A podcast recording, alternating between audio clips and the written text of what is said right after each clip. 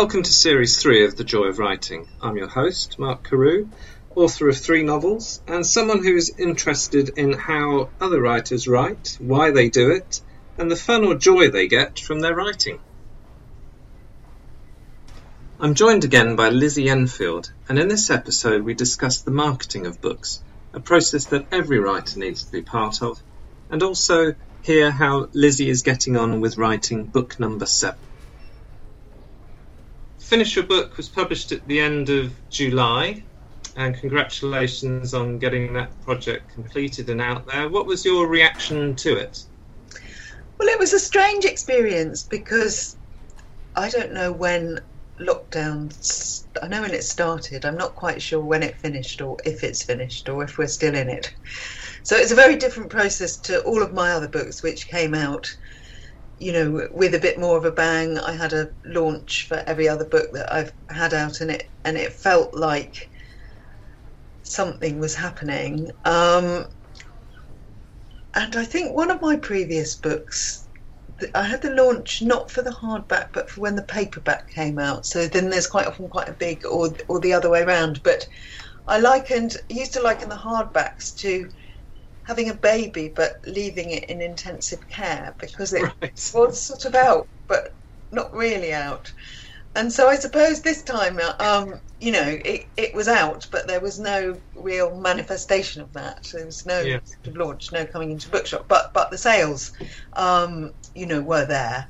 So that was quite um, gratifying. And also, as I said to you last week, you know, this was my lockdown project. I was finding it quite hard to write my novel during lockdown yeah. because of all the just anxiety and stress and children being home and people needing to be phoned several times a day. Um, but I did want to produce something, so I was very, you know, I had that sense of satisfaction that comes, which I think is, you know, part of the joy of writing is that feeling that you have created a final product, and so thinking, okay, I've done that, all that sort of sitting and scribbling away. Um, and as I, you know, we've said, I work as a journalist, and there was a kind of switch when things became digital um, to I actually started off at the BBC, but but even in the broadcasting context, there was a sort of loss of that sense of physically producing something. And when I first worked in radio, we worked on this dates me. My children can't believe this. Um, but you know on quarter inch tape that ran from one spool to another spool and you would edit a report by cutting it up with razor blade and sticking it together again. And then you would pick up that spool. So you'd gone out and done all your interviews stuck them all together.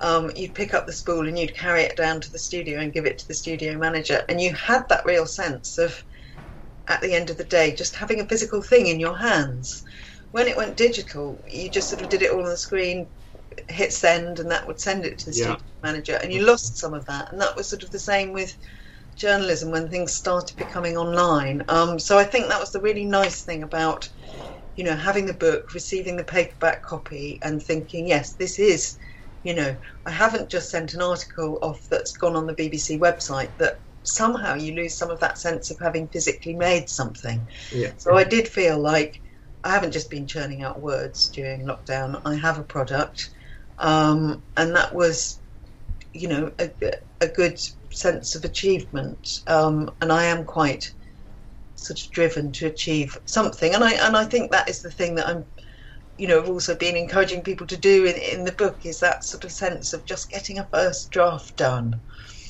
and then another draft and then another draft. But you know, I often say to people who work almost entirely online, even though you know you are discouraged from using too many trees. But I think that sense of physically printing something out and going, look, this is it. You know, I wasn't sitting tapping away. It's not just eighty thousand words that the you know that the word count is telling me. It is this. I've I've yeah. done it. So it's a, uh, it's a different thing in in physical um, you know, um, paper as compared to uh, feels more real. Yeah, and it, and you have that sense of, yeah, I've made something. Yeah, great, great. Um, and also, as well as writing it, you need to, for example, get the cover designed. Um, how did you go about that? Um, I found a brilliant cover designer through Reedsy, um, Yes. which um, website for you know writers publishers Yeah. um, called Nikki Ellis, um, and she's done a lot of books for various publishing houses, um, and she was absolutely brilliant. Actually, I'm really pleased with the cover. I thought I'd, I'd given her some ideas about the colour. I wanted it to sort of you know look quite similar to my previous book, which I'd sort of branded my website to look like. Um, and she came up with a, a great design, I think, of the, the sort of falling pages falling down into the book, almost like leaves falling off a tree. Um, but they're those leaves of paper falling into the book, and I thought, you know, that is a great image for a sort of unfinished book falling into place. Um, so I'm really pleased with that. Um, and she did the internal layout as well. Yeah, very good. I mean, the cover is very, very important indeed. Um, and as I learn um, going along, you have to have a strong cover.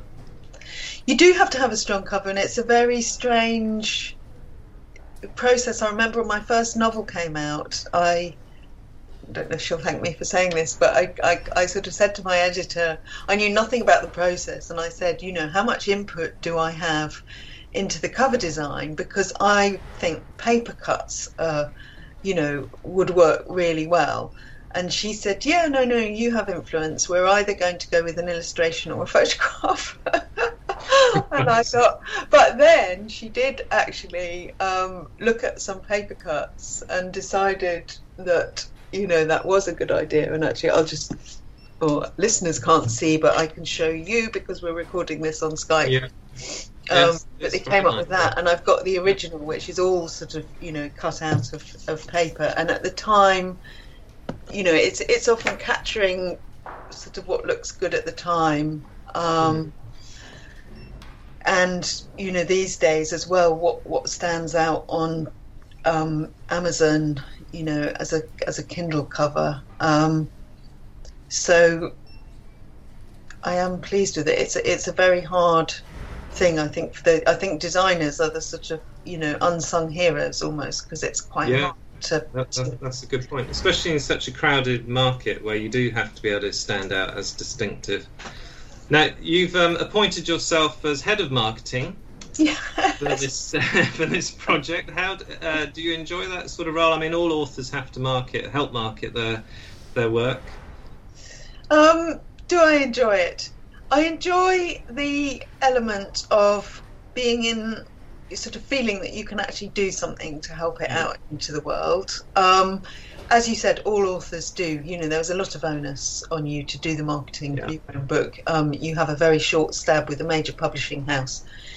You know, quite a, a short time frame um, in which the attention is on your book, and then it's you know on the next author and the Yeah. next author. So to keep that going is is down to you. And I think that's something that a lot of authors don't realise at the start of the process, really. Um, and it's something that you learn several books in that you've got to be quite proactive yourself.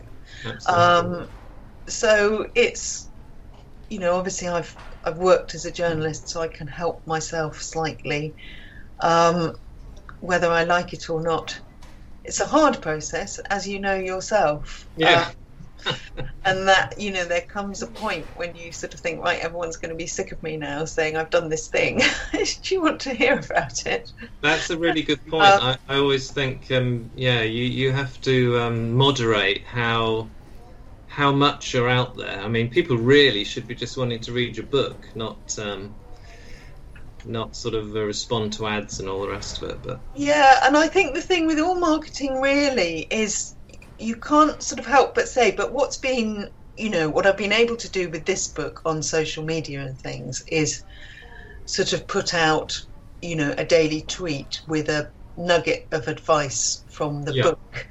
And then sort of i hope i'm saying quietly and you know that's sort of in the book. I've just put a link to the book at the end. Um, so you're hoping that that you're saying kind of a little bit more quietly i've got a book out you're sort of saying here's some helpful advice and if you're interested i'll go into that that's obviously harder to do with a novel when you are you know but again i think what you you almost need to people get tired of the authors going hello i've written a book hello i've written a book mm. it's the bestseller list But Yeah. they don't get tired if people go, you know, I've written a novel and it examines domestic abuse or, you know, the isolation or something that we're going through at the moment. So I always think it's, you know, it's trying to elicit interest in a in a non-commercial way with a obviously you've got a slightly commercial aim which is you know you're always kind of the subtext is always please buy my book. But you're trying to say it quietly please buy my book rather than shouting please buy my book. But i am it's all saying please buy my book really. Yes, uh, it is really. Um, I do remember a chat show where Dawn French had a book out, and she came on with uh, two copies of the book stuck either side of her head, and I thought, yeah, that's that's pretty much it. You know, it was sort of half, you know, I've got a book to sell, yeah half. Um, I apologise um, for that type of thing. Um, so now, of course, it, it's time for the next project, and I know you're writing another book, which is actually the sixth book, which is um, a great um, place to be for any writer. actually if you count this book Mm, so I Um, suppose seven, is it? yes Yes. There you go. yes And how is that going along? I mean, what is it about? If you want to say anything about it, I know lots of people don't like to jinx the process. I call it my pictures. It's a contemporary Jane Eyre, um, Okay. and it's a, it's a, it sort of goes a little bit beyond the point at which, you know, the Mrs. Rochester character dies. Um, so it's a thriller, um, which I, you know, elements of Jane Eyre are to me. You know, it is a sort of thriller. Um, and I'd, I've finished a draft and I'm now redrafting it. And actually, that was what I found hard to. I, I don't know why, but this sort of block that I had during lockdown, um, I got this finish your book done, and then obviously thought, right now I have to finish Mm. my book. A lot of my redrafting is rewriting. So when I, Yeah. you know, when you talk about redrafting, I'm doing a lot of rewriting. There's a lot of extra stuff that needs to go in. The whole of the middle section, I need to switch the point of view. So there's quite a lot of work to be done. But I have started again doing the every day, get down to it and get going with it, and have got my goals and my targets of when I want to finish it by. But you know, we were talking just before we came on air. You know, and that writing process is organic, and even though I pretty much got everything in place, as you're rewriting and redrafting, more things come into it, and more storylines occur to you. So it's you know, it is still growing, and I will have to take quite a lot out of it in order to grow it. So it's you know, it's a bit like the eat out to help out. It's sort of you know grow it to shrink it or shrink it to grow it and Yeah. I'm doing a bit of both of those i'm sort of shrinking it and growing it at the same time Yes, I've just thought of a new analogy because it's my favourite thing to think of analogies. And uh, I'm thinking it's like you bought an old house which needs renovation, and really every room needs work. So it doesn't matter which room you start on. i live in that old house Oh, there you are. Right. but hopefully unlike an old house at some point it will be finished and the damp won't always start to reappear when you've just finished replastering um, but but yes it is I am starting at the beginning. For me, it does. I do need to sort of start at the beginning um, and, you know, work through to the end, but it's growing at the same time. Um, Yeah. And it's quite nice. I think that is actually my favourite stage of writing. I find the first draft quite hard. Mm. Um, and there is that sense of I don't know quite where I'm going or how this is going to end, even if I, you know, have that in my head. But once you've got everything down, I think it's much easier to add and subtract than to start completely afresh. Um, And the characters, you know, everything as you know has you've got a sense of it, so it it, Mm. it feels more solid. It's not that unknown. Um, my analogy is, is going back to the sort of baby analogy, I suppose. But it's like sort of you give birth and you don't really know what your child is going to be like, but but now you've got it on its sort of first birthday, and it's you know it's already grown a bit, and you know the color of its hair and its eyes, and to a certain extent its personality. Um, uh, unlike a child, then you, you are then trying to sort of shape it, which, um, unlike children who have minds of their own about Yeah. how they're going to develop. Well, So that's a good analogy because you, you do need to let the, the child grow in, in how they're going to grow. Um, yeah, I, I like that analogy. Again, it's the more organic approach. You might have had a very definite idea to start with, but you do have to listen and uh, look at what you've written and, and really see where it's going. Uh, from your book, what, what do you think is some of your favourite own advice that, that's really ringing true for you now? Now that's a good question, um, and I think it's you know in part it's the simplest advice of just getting on with it, Hmm. um, but it's also the not being afraid to make changes really, and not being afraid to cut stuff out or be precious about your work or hold on to it. Um, and I think that that is probably the most important thing in making something any good. Um, but but also to one of the early reviews from this um, of this book um, said something like you know she and I thought this is it. She said she she sort of you know knows instinctively what to do, but tells you not to be afraid to play with it. Hmm. Um, and I don't know if I just said that myself. You know what it's like when someone parrots your own advice Yeah. back to you, but they phrase it so you sort of think, "Oh yes, that is good advice." But I wasn't even really aware that I was, uh, I was, I was giving it. But I think that is the, it is as I've just said, the enjoyment of it comes at this stage, and Hmm. it's thinking, "Okay, I've, I've got it now, and now is the time to to play with it and to."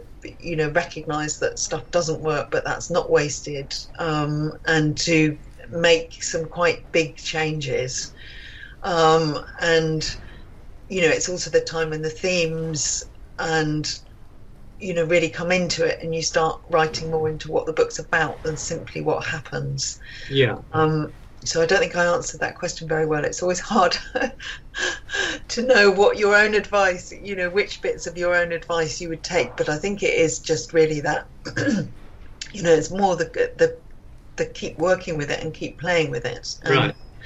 Um, you know, keep committing to the process um, Yeah. and and maintain that confidence really that, and I think that that's probably the mo- the most important piece of advice is just because things are bad doesn't mean you should lose confidence in what you're doing. Um, and I think that's where a lot of people come unstuck because they think really this is bad and they lose confidence in the overall project. And there, your house analogy is good because you Mm. kind of think, you know, just because this wall is crumbling doesn't mean that the, the, the overall house project, you know, is a dud house project. Um, so I think that is probably my main piece of advice is that, that just you know keep confidence and learn to recognize the the you know the bad but not be discouraged by it and, Right. work on it and to turn it into something better and it is a colleague of mine likened the, the sort of redrafting to the you know to being a sculptor instead you've got the kind of you know you've got the lump of rock and you've dragged it from the quarry or whatever it Yeah. is you know but that is your first draft you've dragged it Yeah. from the quarry you've got it here that's really hard work but it's a lump of rock and it's kind of that knowing it's a lump of rock but you're starting to chisel and polish it and turn it into something beautiful and there will be times when you still think there's a lump of rock in the living room um, what am I doing with that? But it's that that sort of having the confidence to see forward and see the little bits that you've done and think, yeah, it's starting to take shape and it will take shape. Exactly. Have have confidence and trust the process, and remember that you're in charge. I mean, you made that rock out of mental stuff. Yes, Uh, so, and you know, if it is a house with a crumbling wall, well, just replace the wall. exactly. You know, and um, Kitchen. okay, right, put a new kitchen in. Um, it's it's just um, you know you are in charge of the whole whole process, and of course there'll be setbacks, but you'll get over those. So just be confident, and uh, and bring this project to to a close. Yeah, that sounds very simple. I think everybody should do that. Yeah, I think everyone should do that too. Just finish it. Just finish it. Yeah, I mean, the, uh, for me, I mean, getting the first draft done is the bit where you grit your teeth and get that that block of rock made, and then, as you're saying, playing with the first draft is the fun part. Yeah, and I think also actually the other bit of advice that I would take myself is is the don't lose sight of the whole, but don't always think about the whole because that's an overwhelming task. Right. Um, so it, it, it is breaking it down and think, right, I'm going to now, you know, you're you're working on a chapter at a time, or you're working on a section at a time. But but if you you know, a bit like when you start out writing, if you think, oh, I'm never going to get this finished, it's recognize what you are getting finished. You know, Mm. you have written 10,000 words. You know, that's the point when people tend to think, I'll never get to 100,000 words. But you think, no, you've written 10,000 words that you didn't have before. So that in itself is an achievement. And it's really very much the same with the redrafting that you can go on through to the end and sort of think this is still a big sprawly mess. But you think, but the beginning is now coming together. So it is that breaking it down. I think the psychology just of breaking it down and you know working in small chunks and thinking, okay, in September this is what I'm going to achieve, and not setting unrealistic goals. Mm. And um, because I think that a lot of that is what panics people. They just think I've been working on this all this time and I'm not getting anywhere. And you have to recognise that you are getting somewhere. It not might might not be as far as you hoped, but you are always getting somewhere. If you're working on something, you are always taking small steps forward. Very good advice. That's it. I mean, you do have to show a bit of perseverance or 99% perseverance, Yeah. and, and, and you will be there. Very, very interesting, and, and that's that's really good uh, advice to follow. Um, I look forward to talking next time about a subject we haven't really covered before on the podcast, and that is the conception of um, success. I mean, there is the joy of writing, and uh, and that's lovely. But then people would like to be successful with their books, so I look forward next time to exploring that with you. That's an interesting topic to explore, and I shall keep my fingers crossed for success in the meantime. I'm, I'm sure it's it's there already, and it's there's more of it coming along. Thank you, Lizzie. In the next episode, Lizzie and I discuss what counts as success for a writer and author, and we also hear about a book that inspired her. You can leave feedback on any of the episodes at podchaser.com forward slash the joy of writing or wherever you listen to your podcasts.